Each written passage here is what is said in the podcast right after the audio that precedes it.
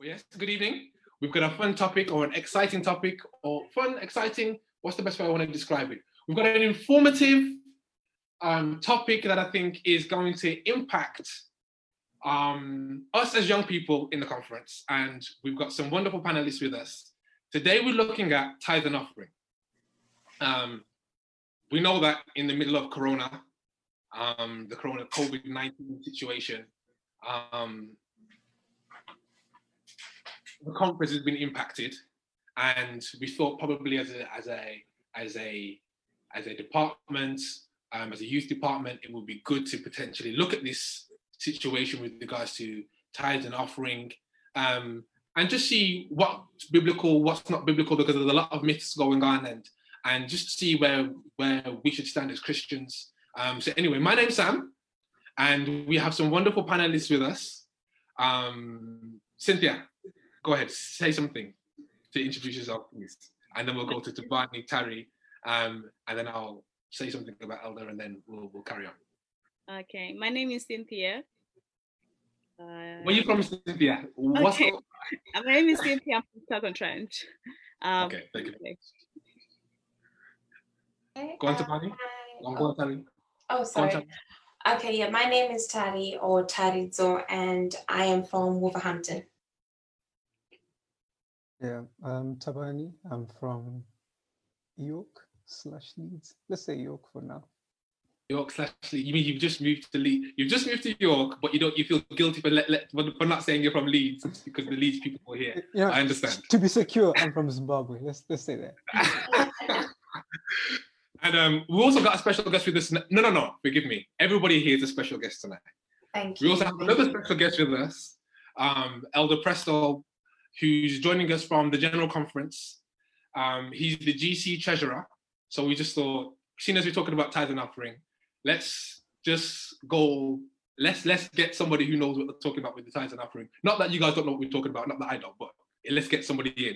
And so um, he's graciously um, joined us. Um, he's from, we were discussing, we were discussing before he, before before we came. He's from the Dominican Republic. Um, he has a a, a French black background. Is that correct? He's got yeah. a French black background. Um, English is his second language, but he's very proficient in the language as we've been having communication.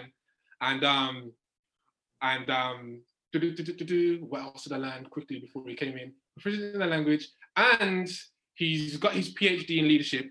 So I'm sure we'll all we're all here to learn something, and I'm, I'm grateful. The way we're going to start today's presentation or today's broadcast, slightly different to last time. Um, we're going to start with a little presentation, 15, 20 minutes, and then we're going to launch into some questions. And that's going to be held by Elder Prestol. Thank you, sir. Are we ready? Yeah, we're ready. We're good to go.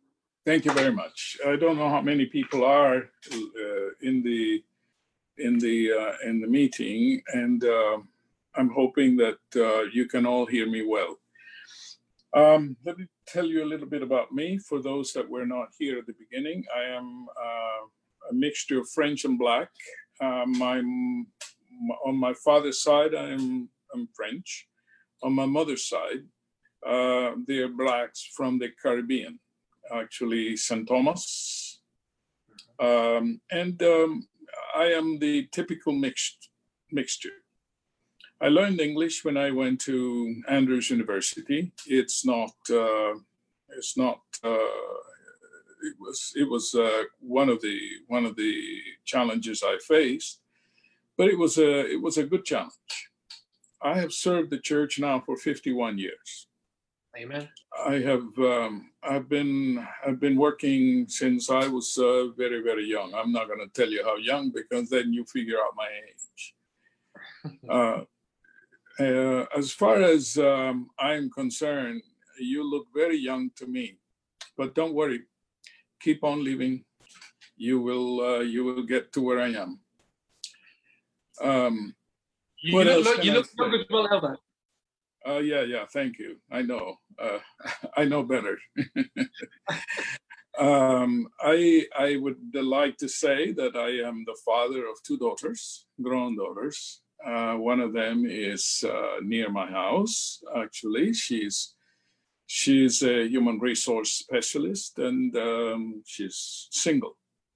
The other one is married and she has two children, uh, my grandchildren, married to a fine gentleman.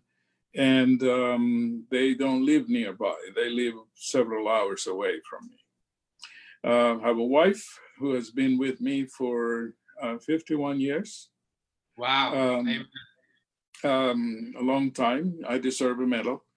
Um, uh, and um, she's um, she's uh, not here in the room with me, but she's we have been together now uh, for the better part of four months. I mean, confined to the house. Okay. Yeah.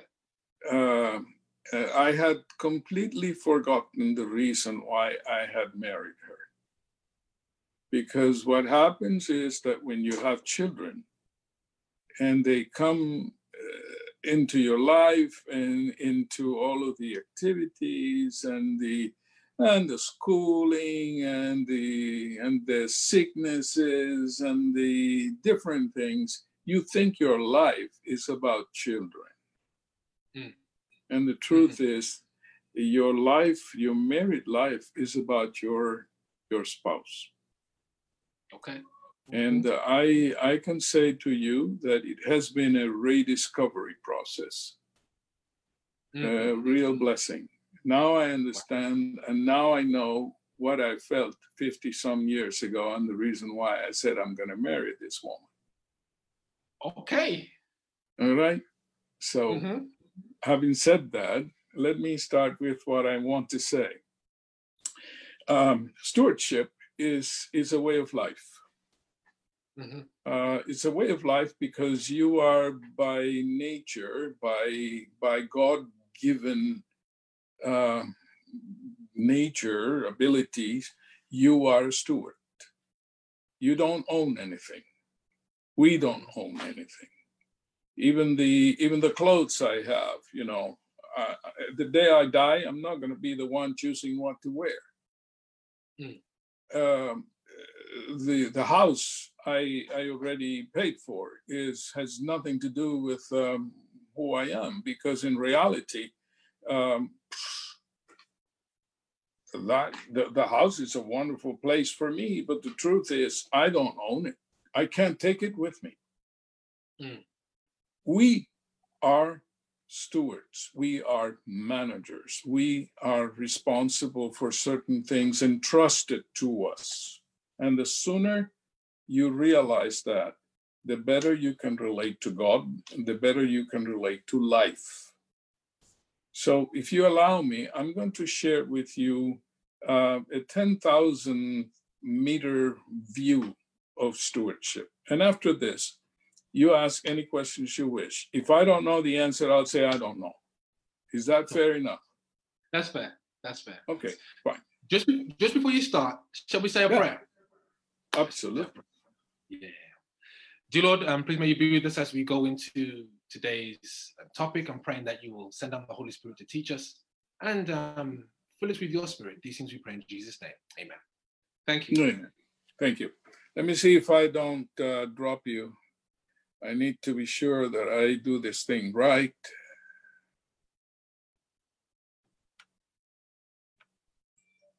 Can you see um can you see a diamond? Yes, we can see. Do you see it? Yeah. All right. Um, I am using the diamond as a metaphor for what stewardship is about. And I want to share with you the different faces of the diamond in just about 15, 20 minutes. So I'm going to go really fast. There are not going to be Bible texts. So I'm going to go straight to the presentation, through the presentation, without reading anything. The faces of the diamond is basically another way for me to show you how you can rediscover stewardship. We have all had um, misconceptions about it. And I believe that it would be helpful to all of you, and or as it has been to me, if we can find a way to um, discover what stewardship is. the faces of the diamond illustrate the stewardship arguments, and these are biblical arguments that we find in Scripture. And um, I don't know if you have pencil and paper, but if you don't, you may have a great memory and you don't need it. Um, the way I see stewardship, I see five arguments, five biblical arguments, and I see five dimensions that relate to our lives. The first one in the center is the theological argument. The second one would be the Christological argument. The third one would be the ecclesiological argument.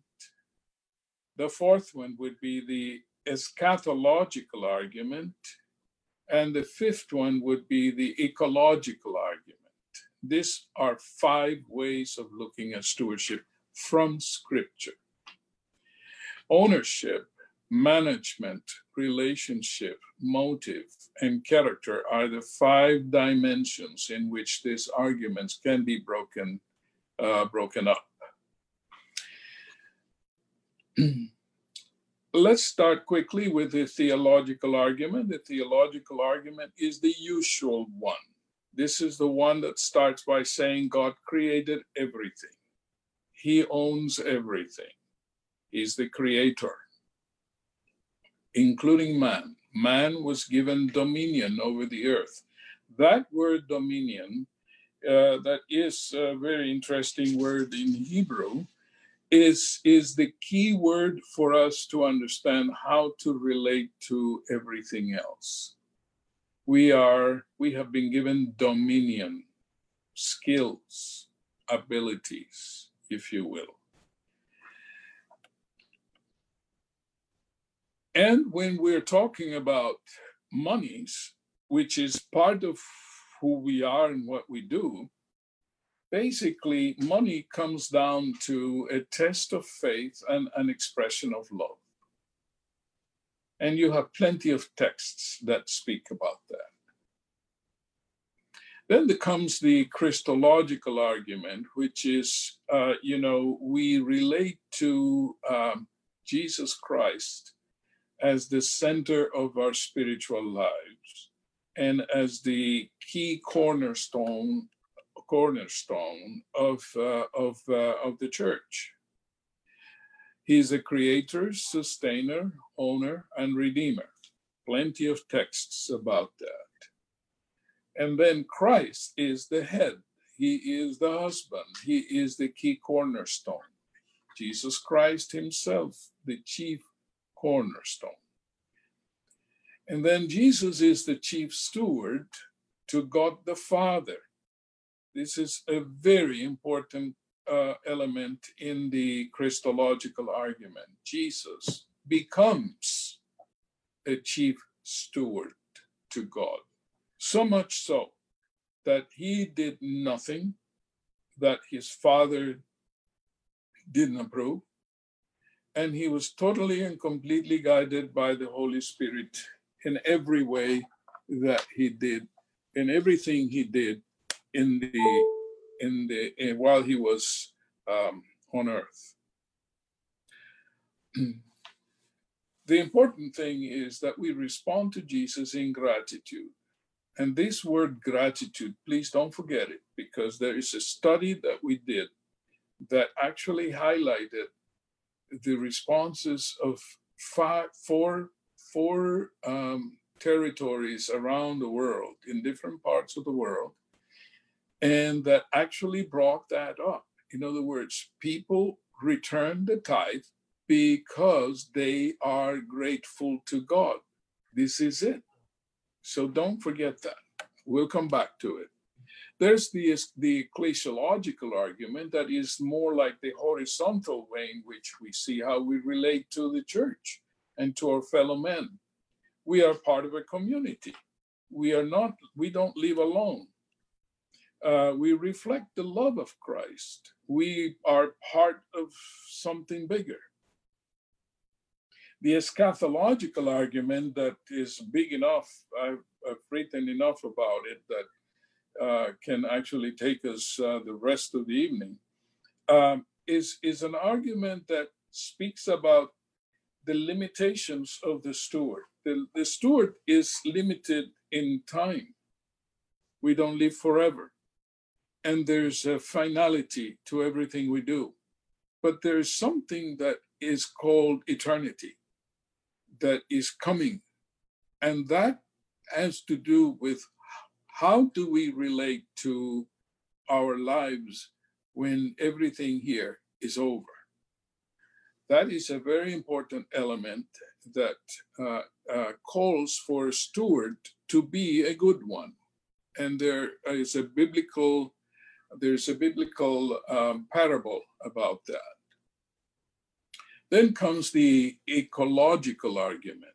And this is the point in the understanding of stewardship in which we connect with people that don't even belong, that do not even do not even believe in God. We we connect with people that are um, non-believers with the stewardship argument of ecology. That is, we are stewards of the earth. And because of that, people that do not believe in God, but they do believe that they are stewards of nature, they connect with us and we can take advantage of that because they would get to know what the real God and who the real God is. Man cares for God's created work, and we are accountable to God and men for the use of the planet's resources. The use of natural resources should be for the common good, and that's all in the scriptures. So the five biblical are the five biblical arguments and the five dimensions connect because we if we if we study these arguments to know how God presents himself as the owner, how we relate to him as the manager, how do we establish a relationship without which there is no stewardship? And how does motive play into this? What is our motivation? Are we selfish? Are we covetous? Are we are we looking after ourselves? And character, because in the end, character is who we are. I believe this are the faces of the diamond. That is stewardship.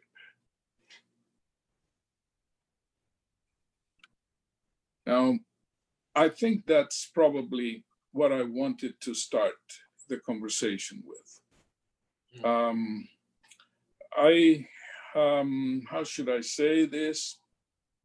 The more I study stewardship, the more I realize that uh, God has given us a, given us a great privilege in serving Him with a lot of things. We have great brains. You know, your brain is the best thing you have. I was uh, I was thinking, you know, what is the greatest gift that God has given us? And it is a good brain. You remember in the sanctuary, um, there was the dress of the high priest. And in the dress of the high priest, there was something that was actually unavoidable. What did he have here in the forehead? Do you remember that? Do you remember what he had? Was that a plaque that said, Holiness to the Lord? Holiness to the Lord. Yeah. And that is, that means that um, if you guard your mind, if you keep your mind submitted to the will of God, to the Spirit of God, then everything else in your life is going to be better.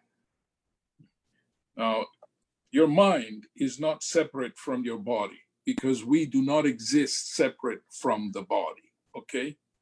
Mm-hmm. Biblically speaking, when your body collapses, your mind collapses. Yeah. And if you have a strong body, that is, if you, um, uh, can you see me? No, your video's gone. There we go.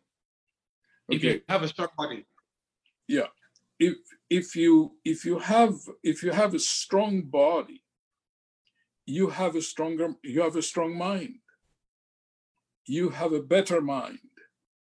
That's why we exercise. We exercise because when you when we have a better a body in better condition we have a mind that is able to do more.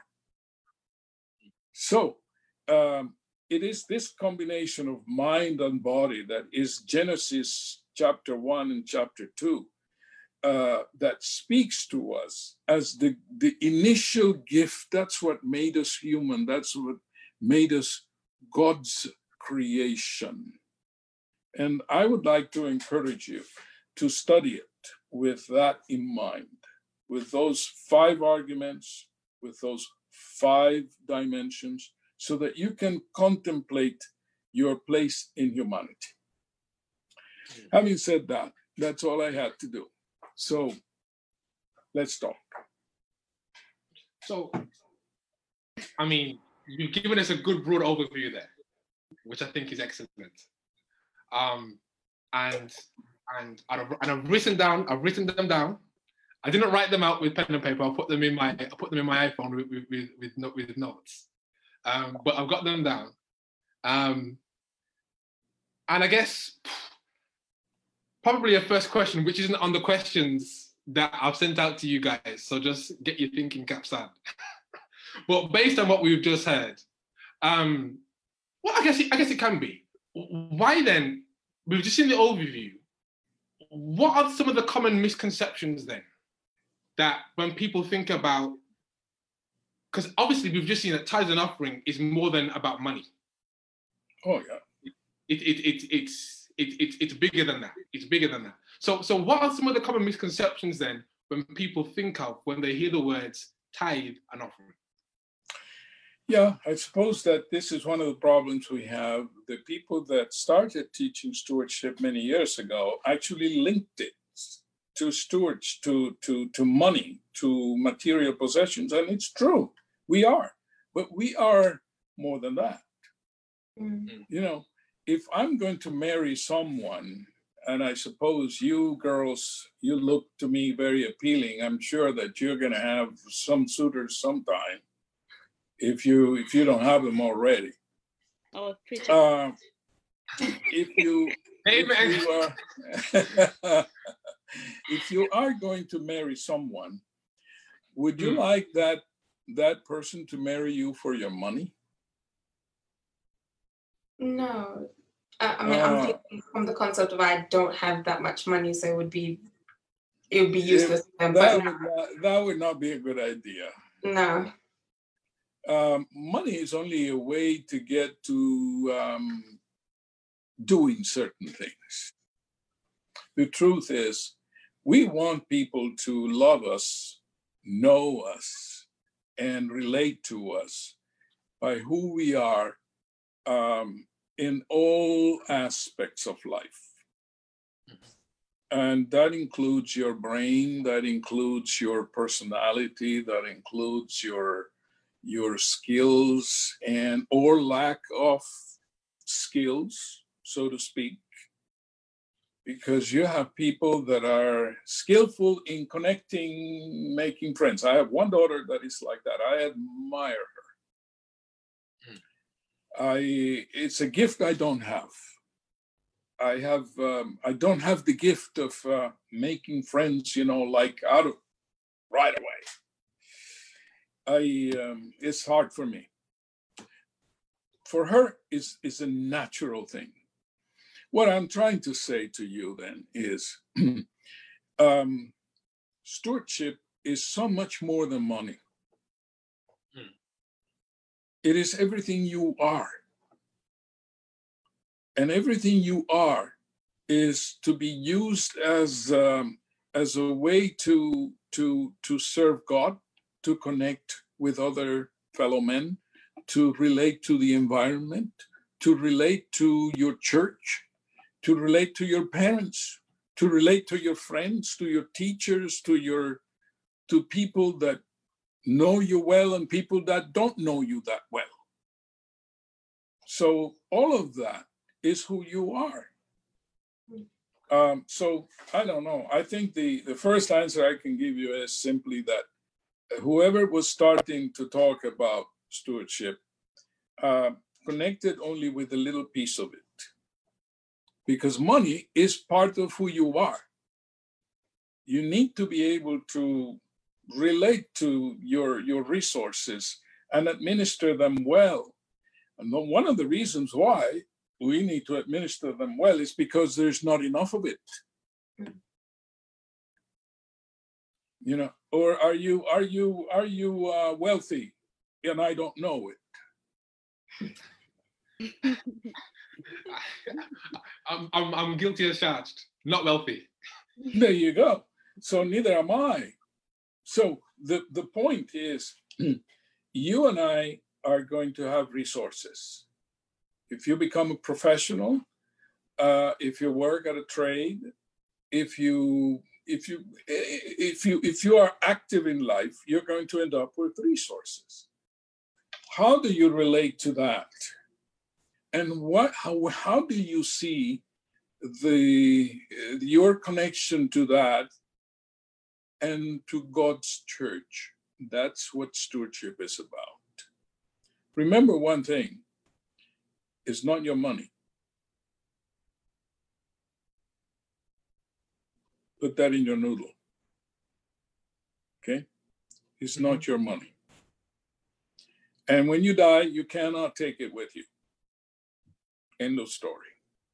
I just buried someone on on Wednesday. I it was a sad thing. He was 46 years old, one of the one one one of our boys in in church. Got sick didn't didn't bounce back and he left a wife and three children. Um, an engineer uh, uh, electromechanical engineer i don't know one of those things that i don't have the brain to do well um, i guess what he it was uh, pretty lonely in that box. So uh, disregard that. That's my fax line. Um, it's um, when when he was buried, his he was it was only him and his casket. Now I'll tell you one more thing, and I always say this: when people believe too much about themselves, they think that when they die, they're going to need two caskets they're going to need one for themselves, for the body, and they're going to need another one for their ego. and that one of the two is going to be bigger than the other. And guess which one is going to be bigger? The ego. The ego. So that's the answer. There was a misconception to begin with, and now we are trying to rediscover it undo it biblically, going through scripture, trying to find what exactly is stewardship. What, what do you guys think? What do you guys think? Um, I, I mean, I was just going to tie into uh, one of the points that he mentioned about how stewardship is not just about money, it's about various aspects of your life. And I think one of the biggest traps that we fall for as Christians or young Christians is that we love to compartmentalize our Christian life. So, if, say, for example, you hear about stewardship, you put it in the compartment of stewardship is about money. It's nothing to do with my time, it's nothing to do with my gift, the gift that God has given me. It's nothing to do with the way that I, I, I, I do my service in church or how I organize myself as a as a person in, in, in, in total. It's nothing to do with that. We just now start thinking of tithe, we start thinking of money and offering. And then when you fall into that trap, you now start thinking, well, why should I give away my money? Why should I give away my this, my that? But as um as Pastor Prestol said, it's it's not yours in the first place. It's God. And one of the biggest things that someone taught me was that if you see whatever you have as yours, it's much more difficult to give it away. But if you see it as a gift that you've been given by God, it's much easier for you to share that gift. That's a great thought. Thank you. That's a great thought. Um, so, so bouncing from this, then, touching on money. Does God need our money? No, absolutely not. So then, In fact, why? in fact, in fact, let me tell you this before Go you ahead. finish the question. The eschatological argument answers that. Break it down. Because when when we get to the point of um, time of probation, when we get to the point of closing, um, close the close of, uh, of probation, the the the time of uh, persecution and all of that is going to be when the church is going to shine the best, Mm. and it's going to be when you're going to be unemployed. Get what? Guess what? Because you cannot buy and sell. Mhm. Isn't that paradoxical? That when we are at our lowest, God is at its highest, his highest. That Mm. is the, the, the thing here. Um, how do you relate to, to, to money? And how do you disconnect yourself from the love of money? That is the trick. Mhm. Okay. So so so jumping on that and answering and and asking the rest of the question then. If God doesn't need our money, as just has just been explained, why does he ask us to give it to him or return it to him? Uh, uh, it's it's very interesting because see we we we have been entrusted with this. See, the Adventist Church was established back in 1863 as an organization.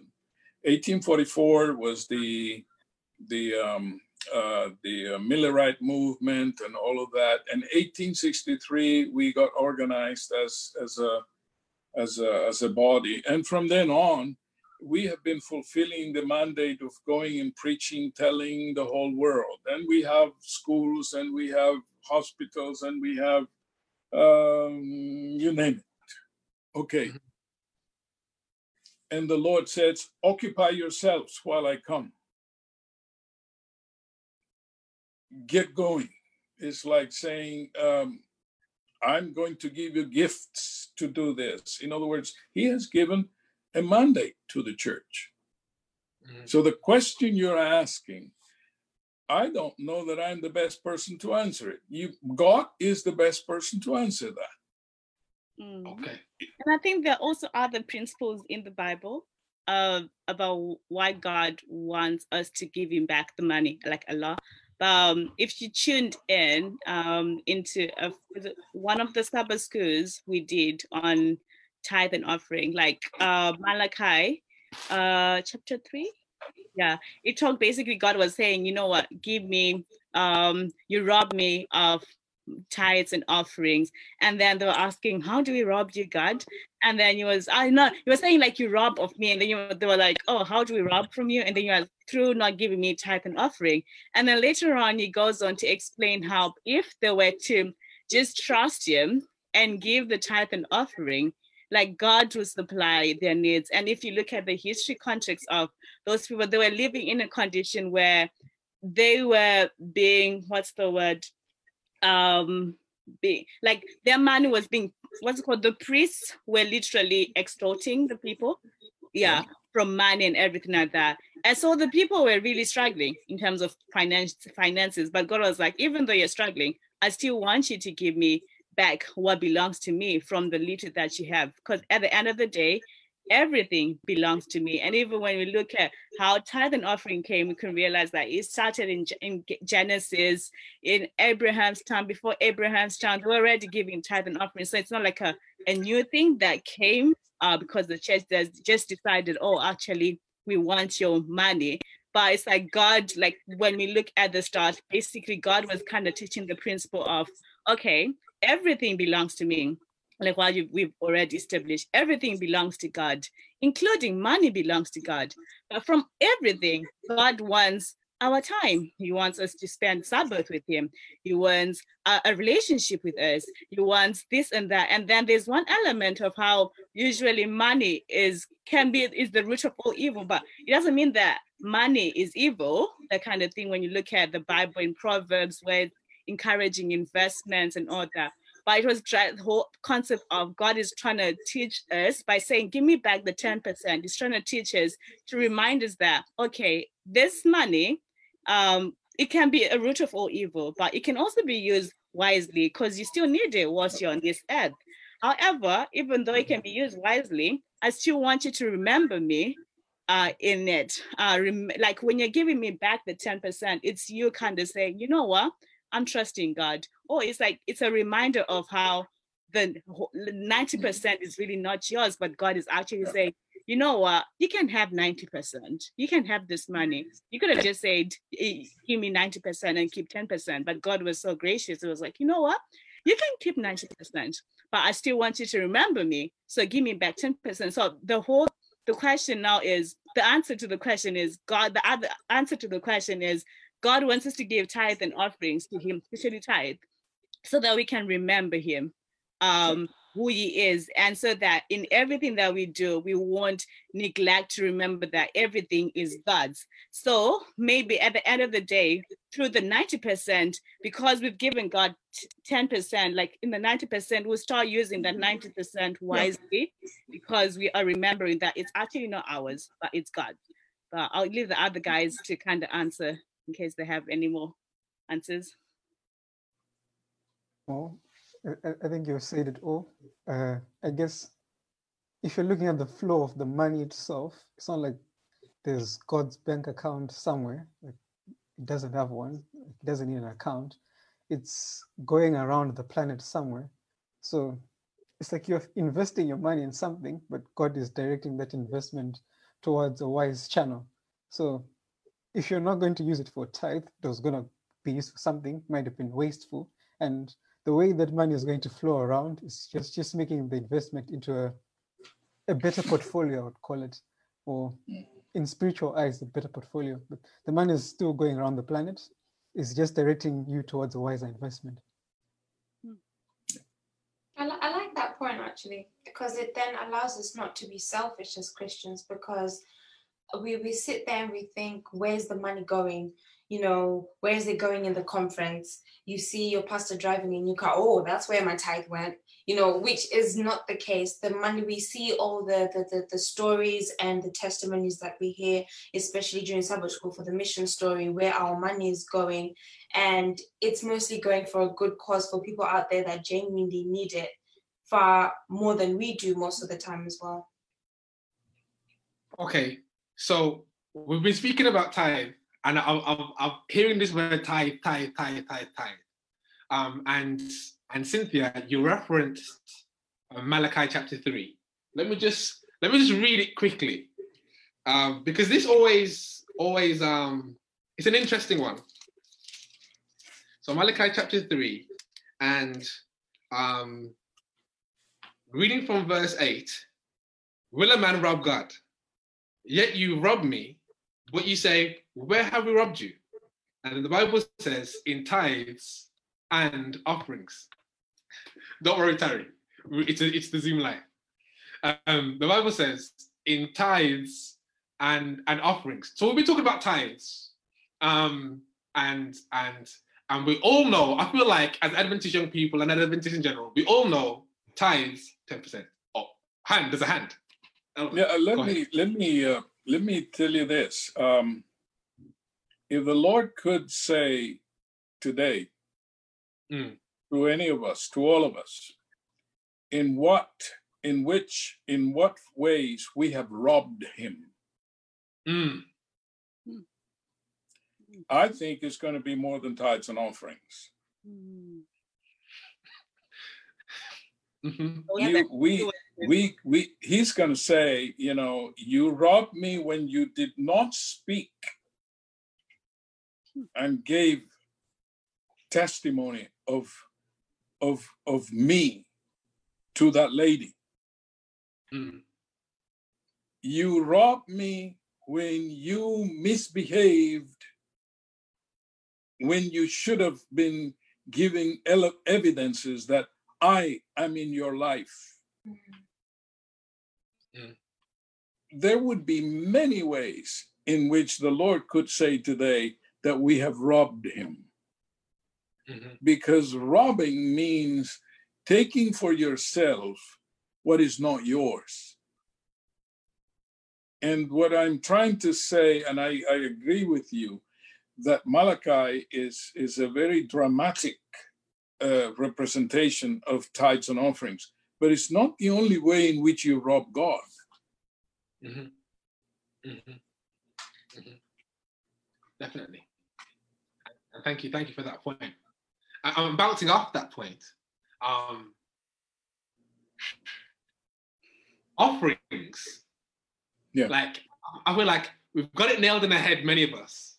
10% tithe. Offerings, many times, I don't I'm gonna say something, I'm gonna say it on the live stream. I've done it previously in, in, in past. The offering plate's coming around, checking your What wallet. what, what, what, what's, hap- what, what's, what's happening? And then, um, and then if you've got something, you put it in. If you haven't got anything, you, you pass it along.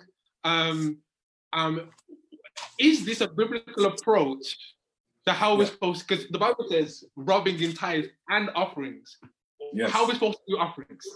Could I, could I, is it, is it, is it the good time for me to read something from the Bible? Of course. Always a good time. Yeah, please. Okay. Uh, if you have your Bibles with you, even if you have it electronically, let's let's open it to uh, Numbers chapter 27. I'm sorry, not lumber, Numbers, Leviticus, Leviticus 27. And this is the significant difference between uh, tithes and offerings, because we put so much so much weight on the on the tithe because of that text in Malachi Mm. uh, in Malachi, we, we, we, we forget about what is the total concept here. Okay. So let's look at the whole concept. And if we get nothing else out of this conversation today, but this, these two texts that we will read, we're going to read chapter 27, uh, verses uh, 31 to, I believe, uh, maybe 33. And then we're going to read 22 in Leviticus and verses 18 to 22. One talks about tithes, the other one talks about offerings. So let's see if we can capture the idea. Yeah. Here it is. if a man wants at all, okay, now maybe I should leave it with you. Start with verse 30 and go through verse uh, 33. Could someone could some of you read it? I think you would do better than I do.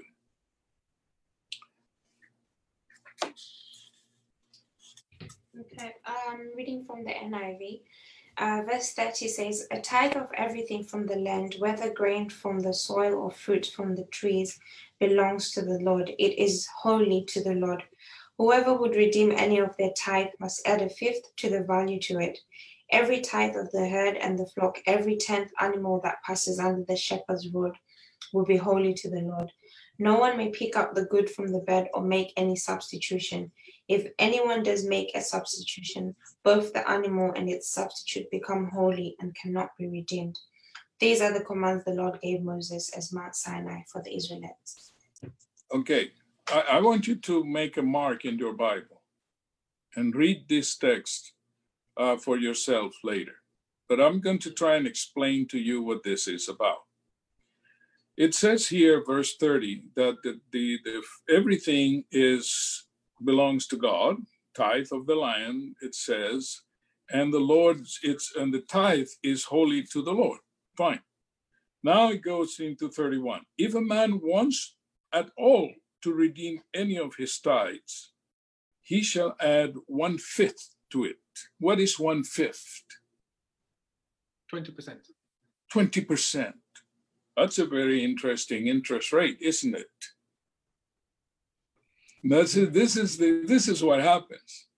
Um, let's let's say that you were giving your tithes in grain because this is an agricultural society that we're talking about here in the bible okay your your tithe in grain uh, is 10% of all of your grain let's say and you are going to give your tithe instead of taking all of that grain to the church or to the priest you could buy it. But if you're going to buy it, he says, so that there be no tricks with me, you add one fifth. You, you set the price and then you add one fifth to it. That means it's all mine. Even what you have is mine. So, but what goes to my work, make sure you add 20%. Now keep reading. And it says, and concerning the tithe of the herd or the flock or whatever passes under the rod, the tenth one shall be holy to the Lord. Okay, you have to imagine that the shepherd is at the door. He puts a, a rod. The rod is for visual purposes, okay?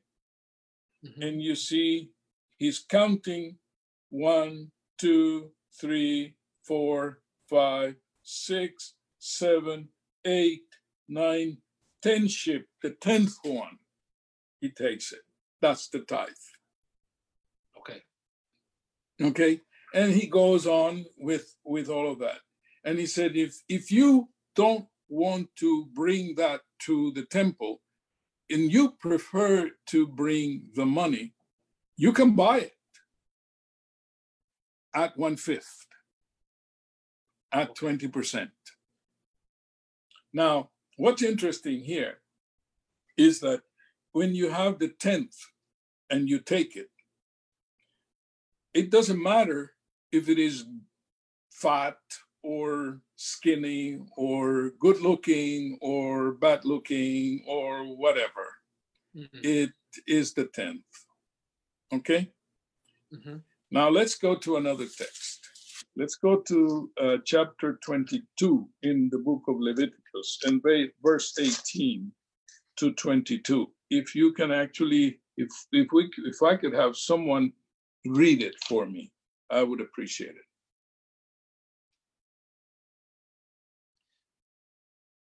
Speak unto Aaron and to his sons. Chapter 22, verses 18 to 20. 8, 18 to 22. Speak unto Aaron and to his sons and unto all the children of Israel, and say unto them, Whatsoever he be of the house of Israel, or of the strangers in Israel, that will offer his oblation for all his vows, and for all his freewill offerings, which they will offer unto the Lord for a burnt offering. Ye shall offer at your own will a male without blemish of the beeves, of the sheep, or of the goats but whatsoever hath a blemish, that, that shall ye not offer, for it shall not be acceptable for you. And whosoever offereth a sacrifice of peace offerings unto the Lord to accomplish his vow, or a freewill offering in beeves or sheep, it shall be perfect to be accepted. There shall be no blemish therein. Blind or broken or maimed, or having a wen or scurvy or scabbed, Ye shall not offer these unto the Lord, nor make an offering by fire of them upon the altar unto the Lord. Okay, now, what is the difference that you see here with the other text? When you um, put the rod and, and you count the, the, the animals and you get the number 10, if that animal is, is injured, you don't change it. Mm. That's the 10th. So if you are making only, let's say, um, what's a good salary in England? 21,000. Okay, Th- 31,000? 21. Oh, 21. Sorry. Uh, I'm just saying. Uh, the, is that a good, okay. is that a good salary? I was just thinking of a, a minimum one. okay. That's beyond minimum we just we just we just saw a little window on your soul here.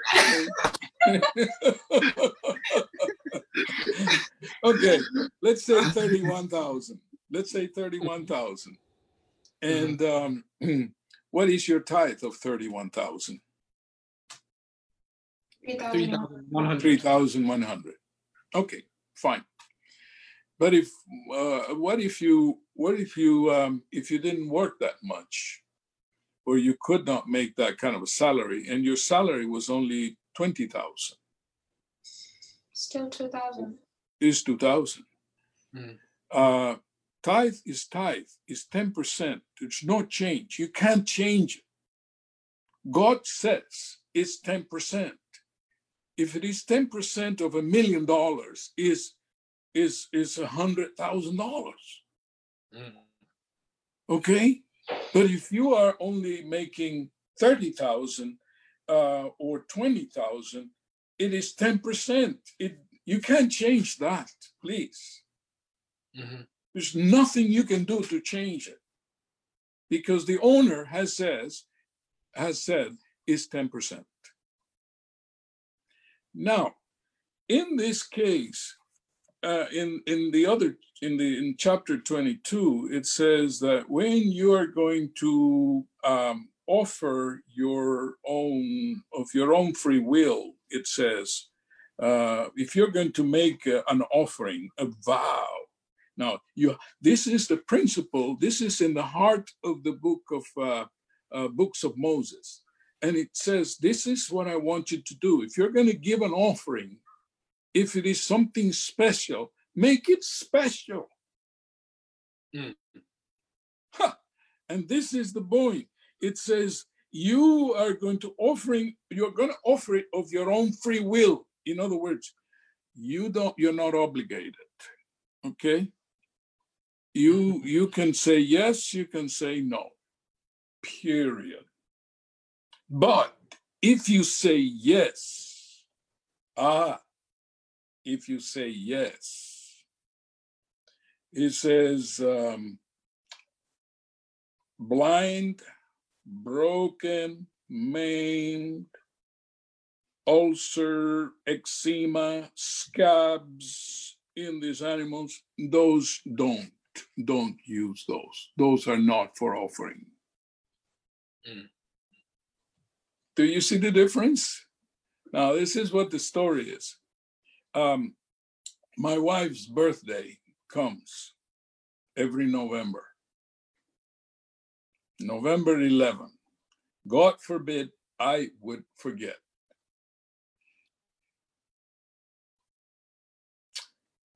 I- I'm not obligated to give her a gift.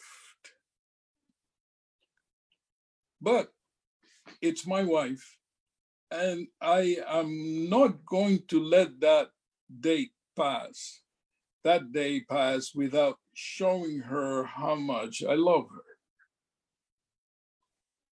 Now, if I go to the store and I buy a little chintzy thing there that costs me only five bucks, and I bring it to her and I give it to her for her birthday,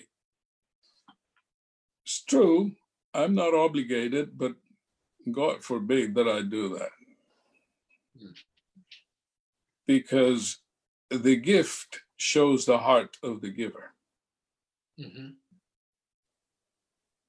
And she's going to see how much I love her by how much or how good I give.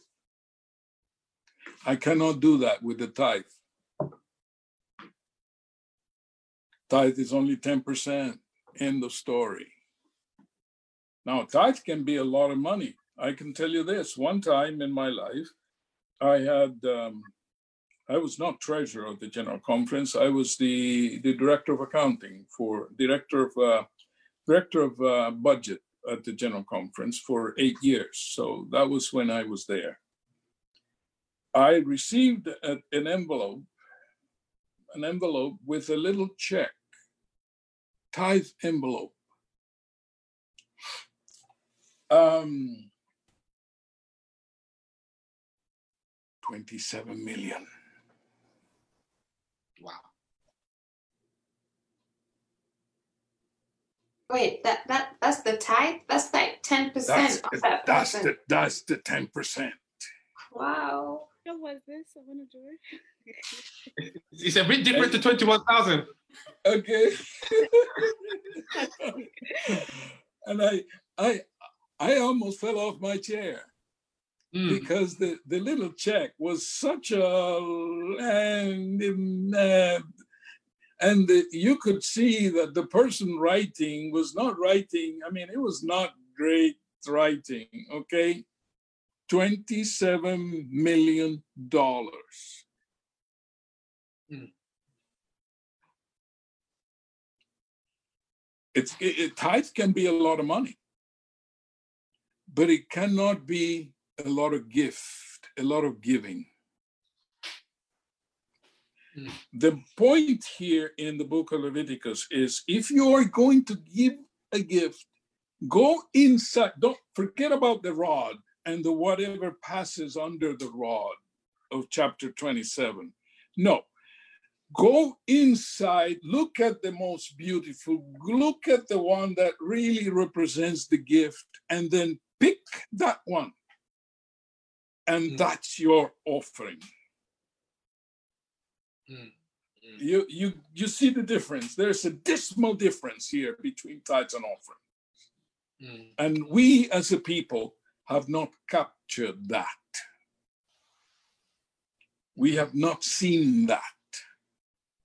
We think, like you said, that uh, when the when the offering plate comes along, let me see how much I have left here.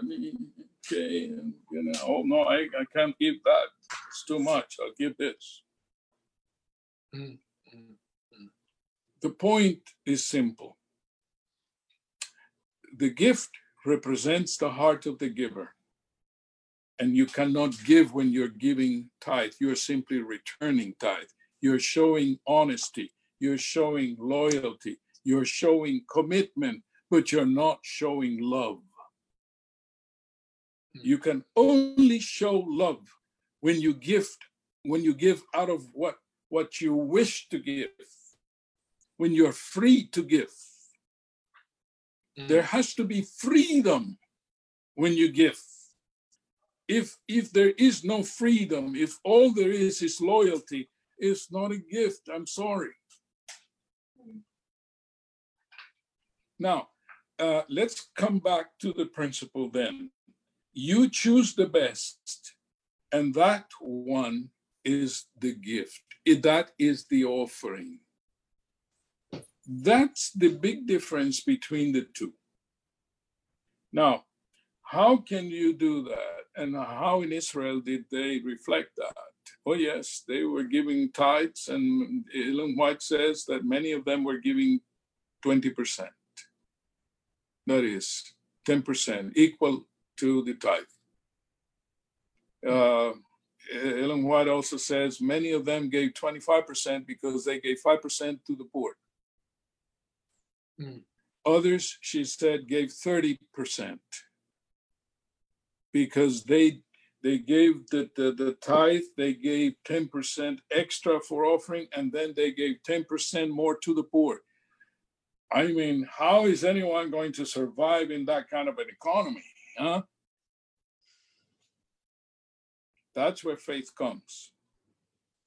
That's where that's where things um, become important when faith becomes important to us. Um, and and and that's where that's how that's why that's where planning and budgeting is important. Uh, so you Uh, just touched a key question there. I don't want to cut you, but I'm seeing No, the time. fine. I'm seeing the questions, and I'm seeing the time, and I'm seeing the questions. You you've just touched a key a key thing there. Planning, planning, planning, planning. I think. So oh, go sorry. on. No, please. Oh, no, no. Oh no, I was just gonna say that uh, tying it back to to your question of of you you given the plate and then you just throw in whatever. Stewardship is also about you planning the time because a lot of people's excuses I didn't get time during the week to go to the cash machine and get the money that I want. But stewardship is also about taking the time out of your quote unquote busy week to get the right amount of money so that when the offering plate comes, you're giving. It's not just about the intention. The intention has to be planned and well thought of. Like Well he was done, saying, well the done. gift of his wife. You can't just go into Poundland and get a one Okay, pound perfume. It All has right, to be- put, put yourself on pause. Okay? Here, you see this place here, this little room here? This mm-hmm. is my office. Uh, when um, my wife and I are in, on a budget plan, we have always been.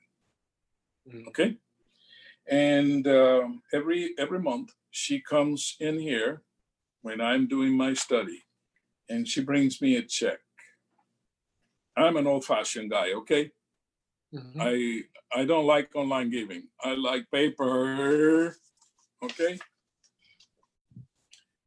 And she brings me the the the the the, the, check with the tithes and offerings. Mm. Okay. We have been on that plan for all of our lives. And you know, I, I, you- I'm I'm glad no one is here because if people was if if I had people in this room watching me, I have here tithe envelopes that I, I I bring from church because giving, returning tithe and giving offerings is a personal act of worship. And I do it right here in my office, not in the church. I only drop it there. Mm. Where I give it is here. Because when I take that check and I put it in the tithe envelope and I make the distribution and do all the all the requirements, I I do um, I do an act of uh, waving. Okay, I raise it like this. Have you ever heard that there was an offering in the time of Israel when they were f- celebrating Passover, when they actually collected a little bit of the first fruits of the land? They had not done anything, simply collected a little bit of the wheat Mhm. and then they would go inside the inside the sanctuary and the priest would actually raise it up and bring it down and it was like they call it the weave the waved offering that is he was actually moving it up and down like saying to god god i am here and this is my moment to worship you and I'm doing this in a way so that, Lord, thank you for giving me what you've given me. And I am going to do this because you're the, the God of the universe, okay? Protect me, take care of me. I love you. Here's the tithe that you asked, and this is the offering. And I'm doing this, and I pray, and I seal it, and then I take it to the church when that happens, um, you have done what um, what the Bible intends for you to do, because it is an act of personal worship. It has nothing to do with oh the church is asking for the tithe because there's not enough, or the, the they don't have enough in the fund to to operate uh, the church. They don't have enough to pay the light. No, no, no, no, no, no. For me, giving has nothing to do with that. Okay? That's the mechanical part of it. Hmm. For me, giving is my act of personal worship. And if you come here at the end of the month to watch me do that, you will think that I'm crazy. Simply because that's when I that's when I talk to God and I say, but you know, God, you you didn't open that door for me and you didn't open this door for me, but you know, hey, whatever it is you have done, thank you. And I'm gonna rest everything in your hands. That's what offerings are all about. Now, can you see it? Yeah, yeah, yeah. I, I don't think we've we've um what's what I'm looking for. I don't think that, is that what I think it goes back to what we were saying at the beginning, where um we we've put I think tithe and offering in a box, and the box I don't think is representative of what it's really about. Absolutely. Um, so just quickly, probably our our going into our, our last few moments. Where am I at? Here we go. Um, when you look at younger generations of Christians, your millennials, your Gen Zs, they're almost five times more likely than baby boomers to say that their recent financial giving experiences were spontaneous rather than planned. Um, Yeah, that is uh, that is what the studies reflect. yeah. Um, That's what the that's what the what the um, what research tells us. um, why do we think that is? Why do we think that is? Um, well, you know, um, the more uh, recent generations have been raised with a little more abundance than the older generations. The older generations had to wait a little longer to be able to get some things taken care of because there wasn't enough money. Um, the older generation um, has been probably the generations that have been struggling longer.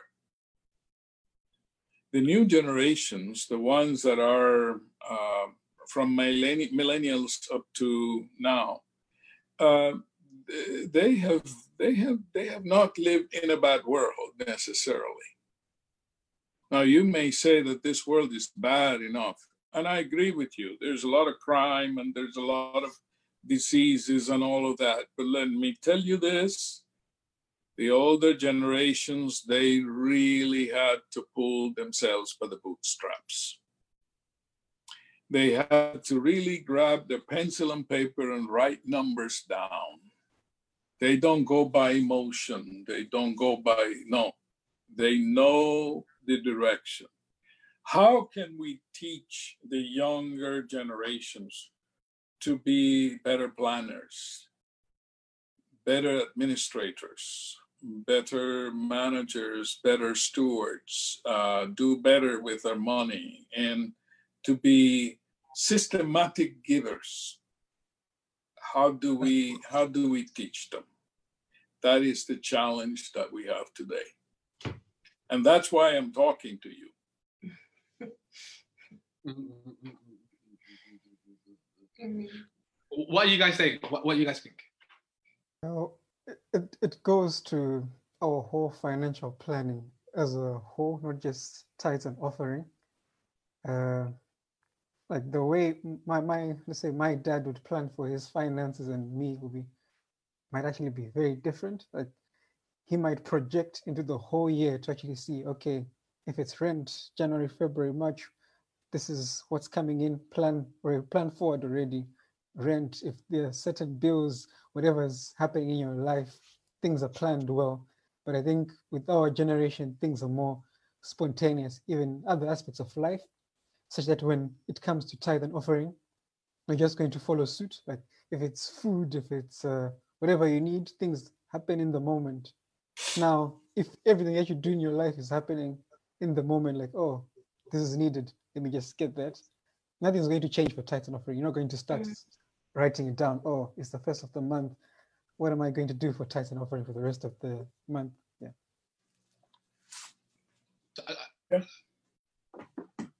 I guess the question is, is how do we get that that that idea across of of of um what what we've just discussed really Be- it's not necessarily emotional giving per se but this thing's planned and and you may be responding to certain needs um that the church may have but you've you've got plans and um it's an act of worship between you and God that that that you thought about intentionally.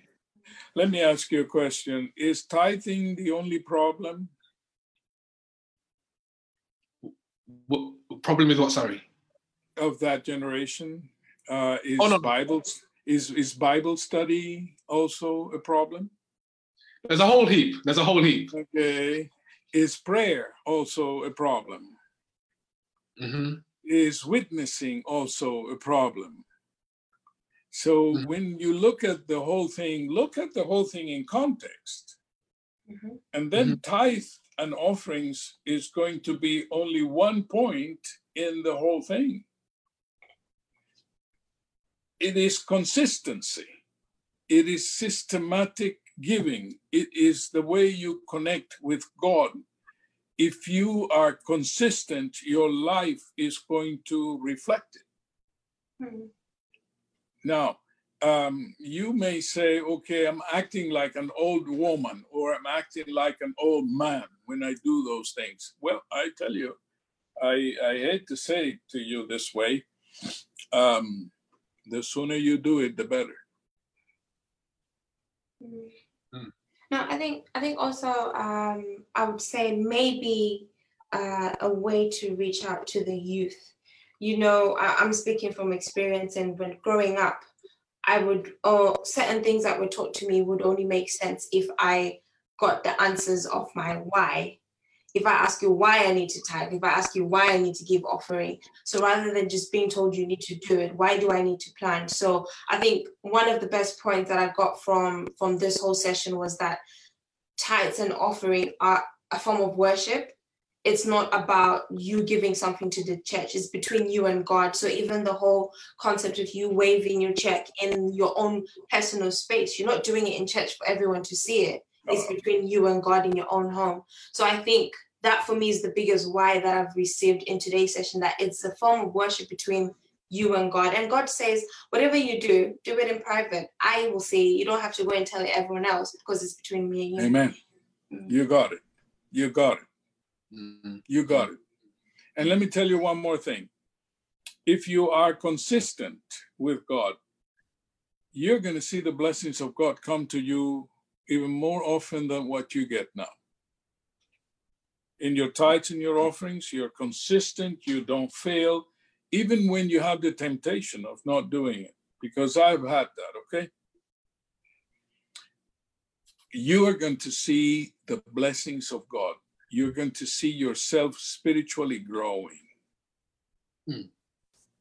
You know why? Because there will be a day when you are not going to be giving tithes and offerings. You're going to actually be walking away from your house because you're going to have to run for the hills. It's not going to be tithes and offerings. Mm. It's going to be a whole lot more than that. This is only primary school. I was going to say, wouldn't it be that this whole concept of stewardship in every area of our life is preparing us for that time? Absolutely. It's not just about, like you said, we're in primary school, we're going to have to face high school and university. So, us learning about stewardship and how to manage our time, our money, our gifts, what God has given us is preparing us for Absolutely. those times. Absolutely. You got it. You got it. You got it. I guess it comes back to that diamond, um, what that you were saying in the beginning. When you look at it from the different angles, it hits you on so many different levels. Um, Yeah. Um, with regards to stewardship, wow. Um, I'm seeing the time. I think we've learned a lot this. I've learned a lot this session. Um, I, I think I think we've all learned a lot this. Well, let me not speak to everybody. I've learned a lot this session, and thank you very much, um, everybody, for for taking part. Um, Elder Prestol, thank you for taking time out. Um, Pleasure is mine. I, know- I know you got you've got things to do, and I know everybody's got things to do. So thank you for taking time out. Um, I think we were blessed. Um, so yeah, can you can you say a closing prayer, please? Absolutely. Let's bow our heads. Okay. Thank you, Father, for the opportunity to talk about these things. These are important things, these are eternal things. Mm, We want you to bless each and every one of us as we move on, move and continue serving you in our different spheres of life.